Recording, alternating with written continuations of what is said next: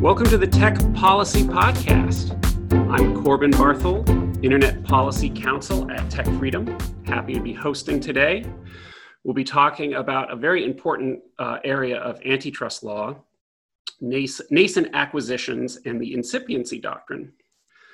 I'm joined by Ashish Agarwal, Tech Freedom's Deputy General Counsel, and more to the point today, our Competition Counsel. He is a veteran of the FTC and former General Counsel of the Social Security Administration, among other posts. I'm also joined by Andy Young. He's a law clerk here at Tech Freedom and a 3L at George Mason's Antonin Scalia Law School. Ashish and Andy have a great new paper out it's called The Long and Successful History of Nascent Acquisitions Suggests Caution in Rethinking Antitrust Enforcement. You can find their paper at Tech Freedom's website um, on SSRN, the Social Science Research Network. Um, I bet we will also get a copy of it into the show notes. Thanks for coming on, guys. Um, it's a great paper. Uh, what led you to uh, to write it now? Well, first of all, Corbin, thank you so much for for hosting this. What led us to write the paper was you know, a desire to uh, provide some historical perspective on this nascent competition um, uh, concept that has been you know in the in the news quite a bit. That's been talking talked about by policymakers, and with the growth of you know big tech in particular in recent years there you know, seems to be this sense that what big big technology companies are doing in terms of acquiring you know smaller companies is somehow you know a, a brand new uh, business practice that deserves new scrutiny and perhaps even might require new you know, you know standards and enforcement mechanisms what we wanted to do is take a look at you know the history of uh, corporate america and see if that is, is, is the case. And as it turns out, guess what? There really is nothing new under the sun, at least in terms of, of business practices. Uh, plenty of companies in the past, large companies in the past, have uh, have purchased smaller companies in related markets the name nascent acquisition, a certain amount of it is just intuitive. You have a smaller company being purchased by a larger one. Uh, would you say there's a more technical definition of nascent acquisition? And how does that connect to what's known as the incipient monopoly doctrine? Sure. Well, you know, it really is very much a, an amorphous concept. The, the, the general idea is that you have, you know, a large company that purchases a smaller company in a related market. Um, and the idea is that by purchasing that smaller company, the uh, larger company will have uh, uh, eliminated a nascent competitor or nipped in the bud an incipient competitor. So, uh, you know, you know, for example, you know, what one company acquisition that's talked about quite a bit now, there may be some litigation, is uh, Facebook's purchase of Instagram a few years ago. And the idea is that if Facebook had not purchased Instagram, the Instagram would have grown to become a full fledged competitor of Facebook. You've kind of already gotten into this, but why do you think this topic is so hot today? Why is it attracting so much attention? I, think there's a real concern uh, across the political spectrum about the about uh, the big technology companies in particular and their size and their scope and their power. And look, you have uh, these you know handful of companies that have you know multi-trillion dollar capitalizations um, in some cases that uh, are ubiquitous in terms of our personal lives, uh, particularly you know in the in the era of the coronavirus, and, and whose uh, you know arguably who arguably have um, you know, the political power to, to, to, sway elections. At least that's what people would say. And, and given this concern um, about uh, you know big powerful companies, there's I think a very natural tendency across the spectrum to want to to rein them in or to to see if those companies you know, should be reined in uh, because maybe they're too powerful.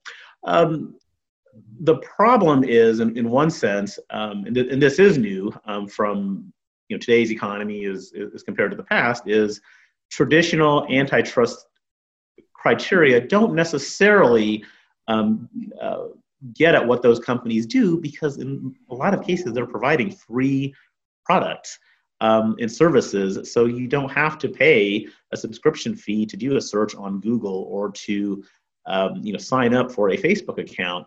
So your traditional antitrust criteria of you know, you know price and output arguably some would say uh, don't fit this uh, you know this new economy that we have. And so I think you have people who are concerned about the size of you know, these big companies who are looking for ways and doctrines that might, uh, you know, might quite frankly cut them down to size. And I think the, na- the nascent competition doctrine is one way, one thing that people are looking at. So there are some of the concerns people are having. On the flip side, I like the way you put it. There's nothing new under the sun. Uh, large companies buy smaller ones, presumably for a, a reason. Uh, and it's not always nefarious, if ever. What are the benefits? Why why do these acquisitions occur? That is a great question, and let, let let's turn it over to my co-author Andy to take the first crack at this one. Uh, there's a few advantages. So large companies can use their existing marketing channels and their existing partnerships that they have to help bring new products to more people. And they can also use their expertise and partnerships to make sure that these young platforms, these nascent companies get off on the right foot and are able to grow and thrive and even survive, to have the capital to uh, deal with legal issues early on and to, like I said, bring their products to more people. So there's definitely advantages in those ways. Well, and Andy, your paper discusses a, a seminal paper. If only your paper could get as many cites uh, academically as this one. Ronald Coase's The Nature of the Firm, which is a seminal paper. Um, could you tell me a bit about what Coase's thesis is in that paper and, and how it connects to what you guys are talking about here? So, in, in Nature of the Firm, uh, Coase observed that the size and shape of a firm are determined by a series of decisions and cost benefit analysis that the internal managers make. So if a firm wants to introduce a new product or um, fix a product that they currently have or innovate on it, they have the option of, of building that technology in house. And that can be expensive and risky, especially if it's a highly specialized company. Or they have the option of looking at the market and deciding if they want to buy that product on the market and integrate it into their systems or and then if, if they find a good match on the market it might be most efficient for them to purchase a company and, and bring it and and purchase the company and merge with it so uh, was looking at the ways that firms shape themselves and how they uh, grow and put themselves together and nascent acquisitions uh, fit really well into his concept of the cost benefit analysis that firms go through by the way, Andy, uh, Ronald Coase wrote that paper as an undergrad, so and later won the Nobel Prize for it. So I, I, I hope that you have uh, you know achieved similar will achieve similar success for things that you did as an undergrad. Thank you. As a law student, it's uh, it's impressive to know he wrote that as someone who is even more junior than me. So like like Caesar crying at the foot of the statue of Alexander, Andy is now seeing his life flash before his eyes. Coase also has one of my favorite quotes ever. If you torture the data long enough, eventually it will confess. But I digress. The center, the, the, the paper, the central, the heart of it is history. And so um, please, Ashish, tell us a bit about uh, what you guys uncovered as you looked at, I believe the main industries you focused on were uh, agriculture, aviation, automobiles. You, you got a little alliterative. Uh, what are some of the interesting findings you got from looking through those industries and, and history? Sure. And what we wanted to do is look at you know, industries that have been around for a while, companies that have been around for a while, to look at their early history. Uh, you know, in one sense, you know, Facebook, Google, Apple, these are these these are youngish, you know, companies. They haven't been around for a century, um, and a lot of the, the the criticisms or concerns are about you know, acquisitions that those companies have made relatively early in their history. So we wanted to go back in time and look at uh, some you know, companies that have been well established to look at how they grew early on.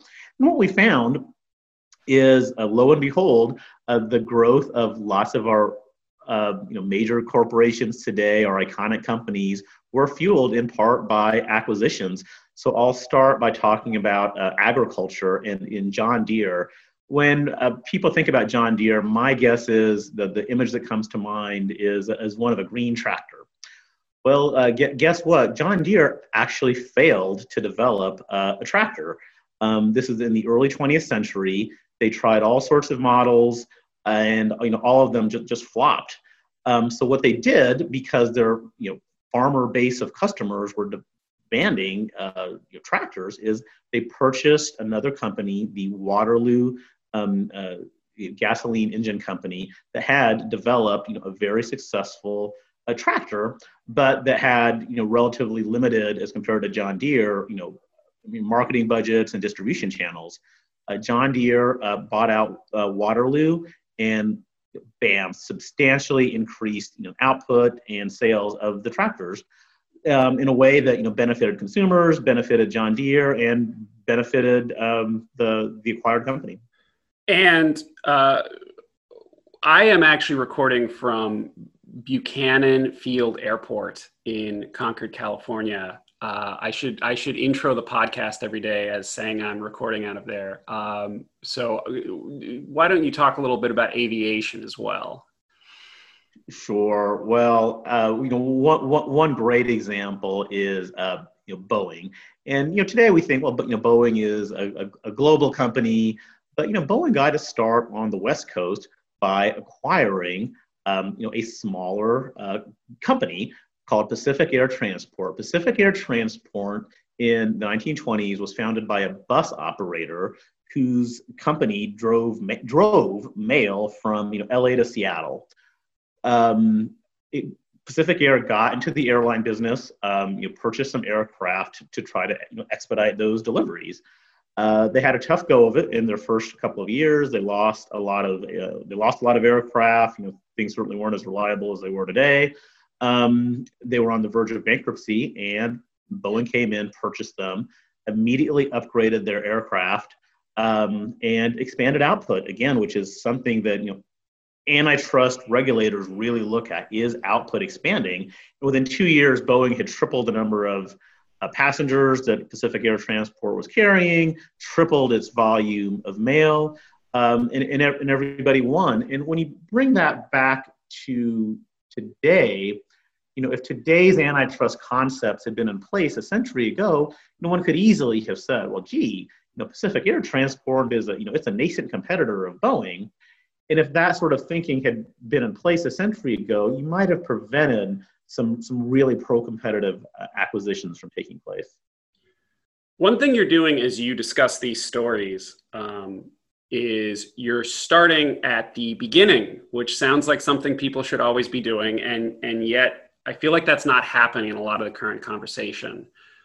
You mentioned Instagram and Facebook, for instance, and at the time, people, I mean. Uh, Facebook was actually mocked in some quarters for paying a billion dollars for Instagram. I mean, it looked kind of foolish buying a picture app in effect for that amount of money. And now everybody's completely forgotten about that. We are just looking at the success that occurred. And I think we're getting a lot of hindsight bias and we're, we're engaged, you know, people are engaging in the ex post fallacy uh, so I think your paper does a very good job of shifting us back and looking at things ex ante and what are the incentives when these purchases occur.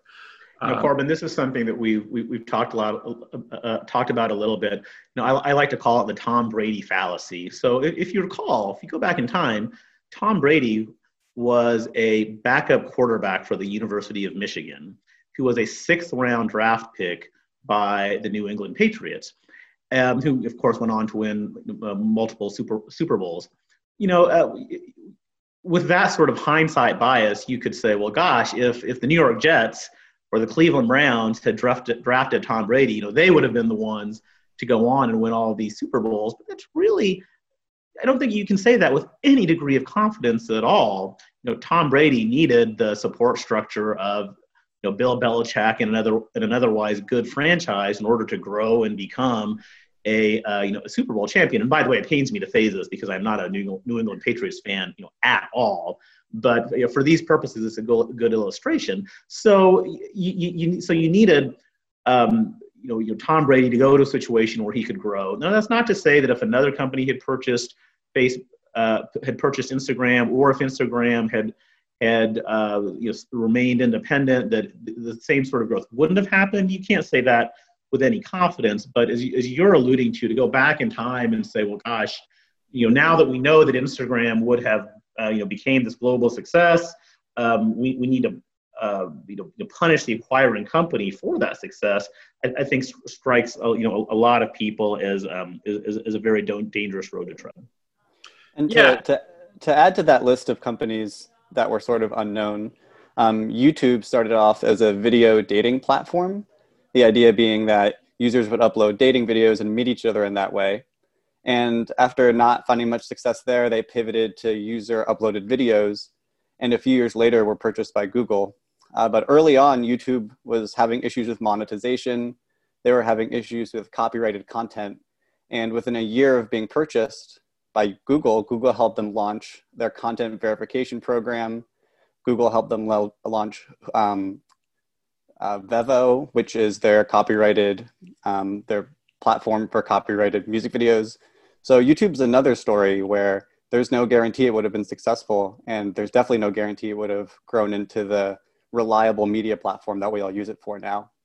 YouTube, I like also, it, you, you never have controlled scientific experiments in economics, at least in, at, at the higher level. And here you do have an analogy, though, that I find very striking. I mean, Napster had come along a few years before, and they just jumped into the copyright minefield um, and they got obliterated absolutely obliterated and when youtube was coming up i mean the notion of embedded video on the internet uh, everybody had napster in mind that was the paradigm of how do you make a widespread internet media app work without getting into the copyright thicket. And people forget that a small company was always going to struggle with that kind of stuff and that Google had the capital to uh, make deals, deal with the transaction costs, deal with the IP costs, uh, and, and get everything straightened, straightened out and make a success of video apps. So I think it's just such a great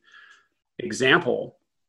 Uh, conversely, I, I also see a lot of talk these days as if every new entrant on the market is um, sort of ripe for the picking and is going to be um, pushed around by bigger competitors. And although I'm sure that that is possible and it happens, people forget that some of these big successes now were themselves small competitors and had no interest in being bought out. I mean, Barnes and Noble really tried to um, get close with Jeff Bezos and take him out to dinner and, and offer them that that deal he couldn't refuse, and he turned them down cold.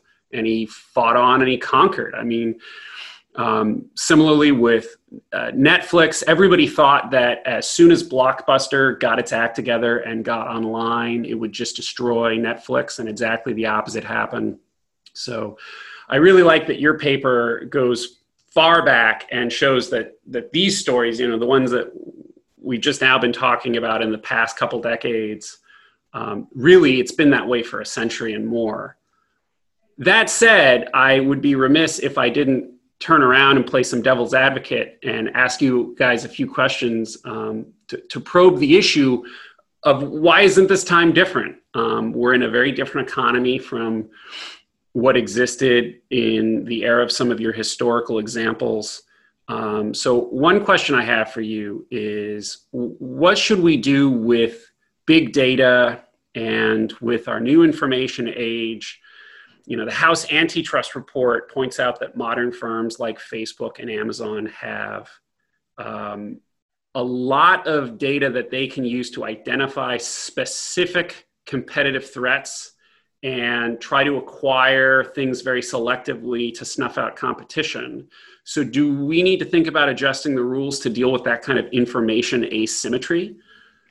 Well, you know, Corbin, like we talked about earlier, there really is nothing new under the sun in in in one sense. So, you know, big data has been around for a long time, and it has always been the case that large companies, successful companies, uh, at least, um, gather data from their sales in order to better tailor products and to reach more consumers and to increase their market share. A great example is you know, a- the A&P grocery chain.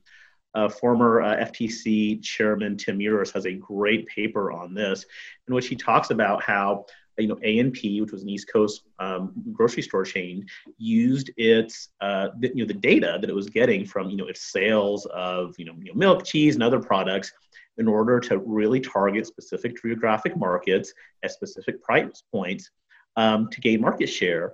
And what happened? It was you know, something out of Atlas Shrugged. Uh, A&P's competitors didn't like the fact that they were competing so successfully and under, undercutting their prices, and you know, uh, you know, ganged up and passed uh, you know legislation that really cut the knees out from under what A&P you know was able to do. Um, if you look at today's economy, uh, certainly you have you know the largest retailer in the country is Walmart.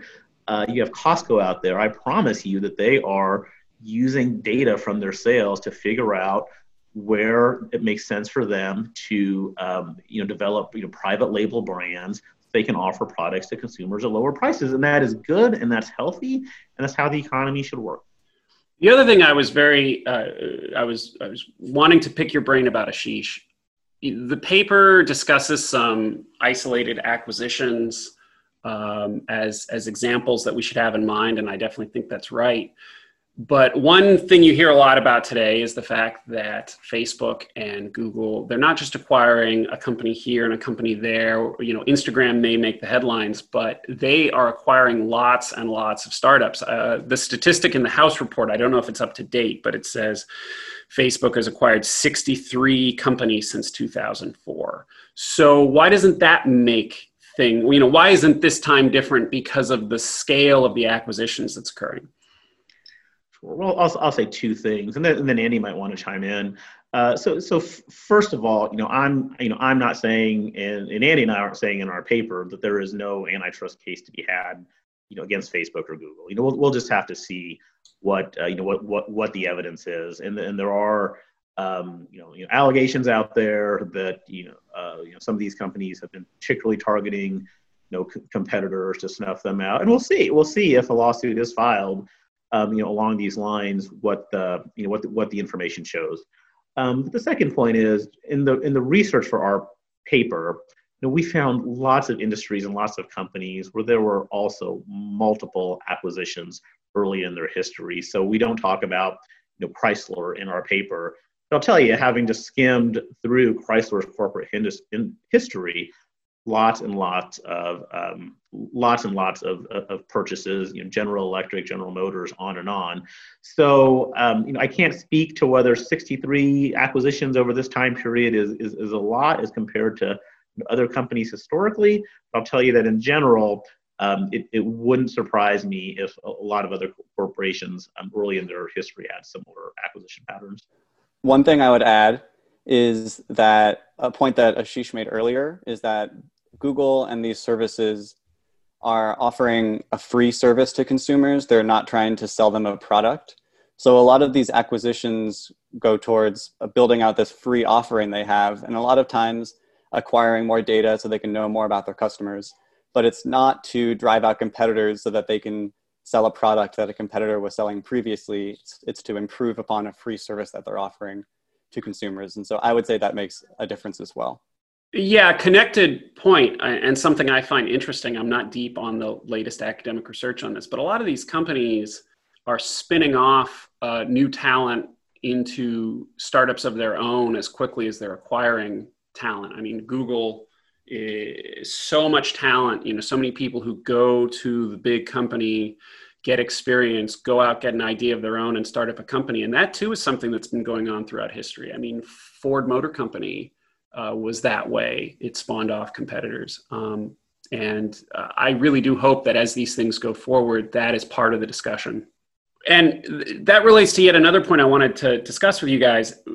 It, big tech, big tech, big tech. We're always talking in antitrust these days about big tech. I, I like to say to people that, you know, I, I wish antitrust would get away from the shiny object of big tech a bit and think more about um, the the people producing sand in one tri-state area or something that's where actually you're more likely to get collusive agreements um, that that actually violate the antitrust laws. And we never talk about that kind of thing. We we, we are all focused on big tech all the time.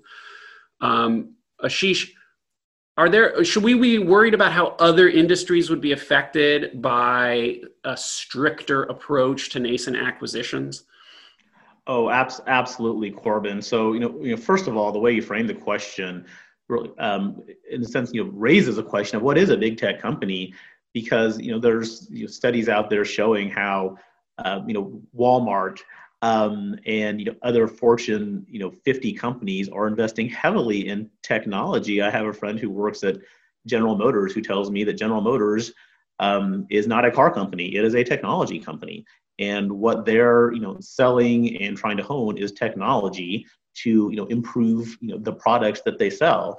So um, you know just on its own terms within the tech world i think you would you would rope in uh, you, know, you, know, lots of our leading companies. But beyond that um, you, you absolutely raise um, you know a, a great point which is that there are so many startups out there in fields outside of tech who are looking for financing, who whose the dream of those entrepreneurs isn't necessarily to become you know the next general motors or the next google. Is to be acquired by those companies. Those entrepreneurs can cash out and move on to the next thing. That's a very healthy dynamic for um, our, for our economy for our country.